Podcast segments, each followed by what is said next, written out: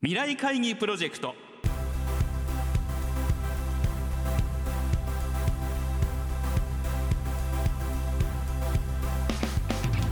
皆さんご機嫌いかがですか？ラジオ日経の小屋敷翔吾です。毎週この時間は日本経済新聞未来面の紙面と連動したプロジェクト未来会議プロジェクトをお送りしています。この番組は本当に大切なことは何かをキーワードに企業トップが提示する日本の未来に向けたさまざまな課題について皆さんと共に解決策を考えていきます。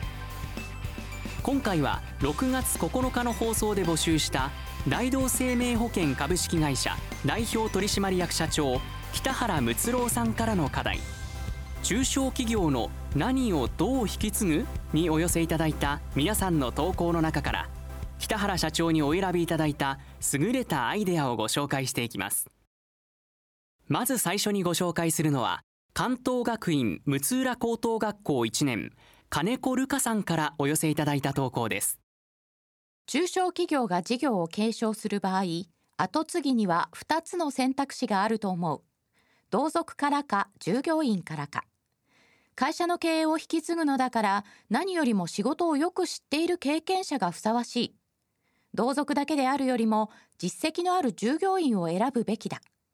だが、どんなに優れた従業員でも経営する立場になるのは従業員として働くのとは世界が違う。経営者には経営者なりの知識や心構えが必要だと想像する。若者は経済に関する知識が乏しい。私自身、新聞やニュースを見ることが少なく、現在の社会状況を詳しく知らない。そんな若者が増えていることも問題ではある。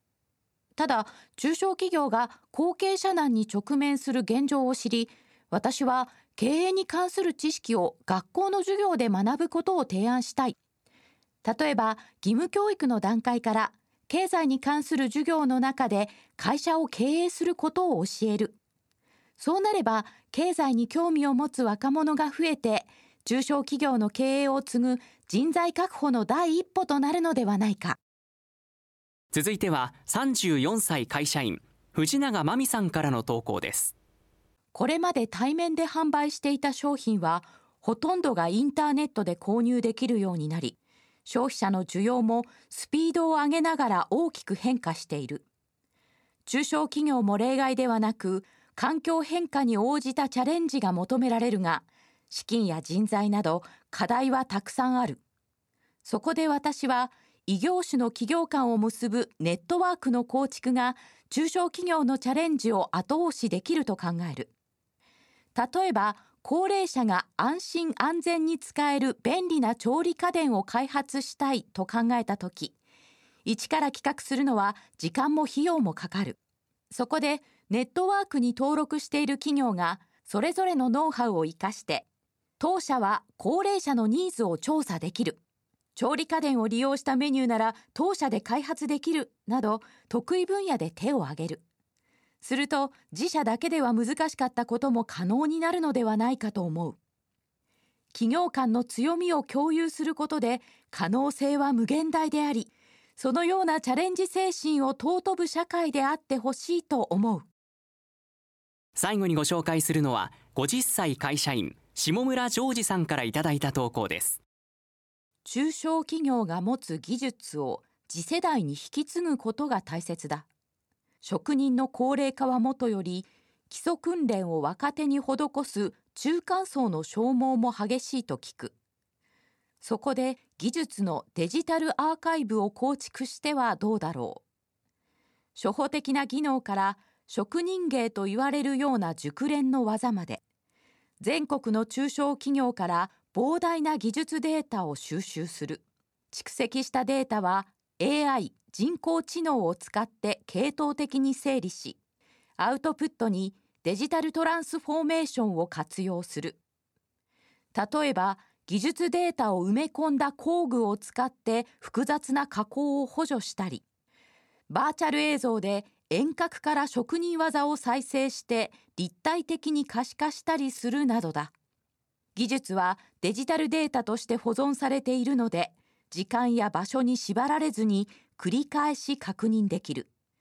中小企業に分散した技術をデジタルアーカイブにすることで貴重な技術を次世代へ伝承することが期待できる皆さんからお寄せいただいた投稿について北原社長からご好評いただきましたのでご紹介します。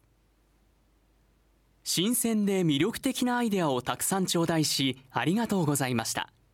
感激したのは全回答者の63.7%が10代から20代だったことです。今後の社会を背負って立つ若者が中小企業に強い関心を示してくださいました。企業経営の実務に携わる高い年齢層からのご提案数を大きく上回ったのは嬉しいサプライズでした。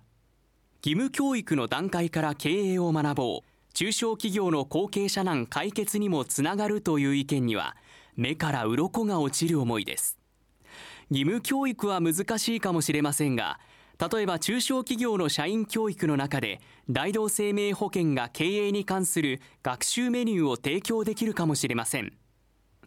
さらに大企業だと同期入社は大勢いますが中小企業では1人2人の場合もあるのでウェビナーや SNS などの交流サイトを介して同期のつながりができればいろいろな相談もしやすくなり就職後の定着率向上も期待できます。異業種ネットワークを中小企業が構築して技術やノウハウを持ち寄れば大企業に引けを取らない製品開発ができるというご提案がありました。大同生命は37万社の中小企業にご契約いただいています。大同生命がハブとなり安心できる優れたパートナーとつなげる方法も考えられます。中小企業の独自技術は職人の高齢化で伝承が危ぶまれています。デジタルアーカイブ化し AI 人工知能で整理分類して非対面でもバーチャル映像で習得できるようにし時代に引き継ぐとの構想は日本が目指す技術立国に貢献できる点を評価しました。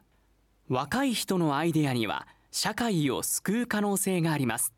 貴重な投稿から多くの気づきを得ることができました。価値観の多様化で就職先は何が何でも大企業というのではなく中小企業の方が自己実現をしやすいと考える若者が増えているのは心強い限り。未来への期待が膨らみます。以上北原社長からのご好評でした。今回番組では3人の方の投稿をご紹介させていただきましたがこの他にも皆さんからはたくさんのアイデアをご投稿いただきました。ありがとうございました。ご紹介させていただいた3人の投稿に加えこの他の優れた投稿は日本経済新聞電子版未来面のサイトにも掲載されていますので合わせてご覧ください。未来会議プロジェクト。今回は6月9日の放送で募集した大同生命保険株式会社代表取締役社長北原睦郎さんからの課題。中小企業の何をどう引き継ぐにお寄せいただいた皆さんの投稿の中から北原社長にお選びいただいた優れたアイデアをご紹介しました。番組は7月はお休みをいただき次回は8月4日水曜日にお送りします。次回の放送もお楽しみに。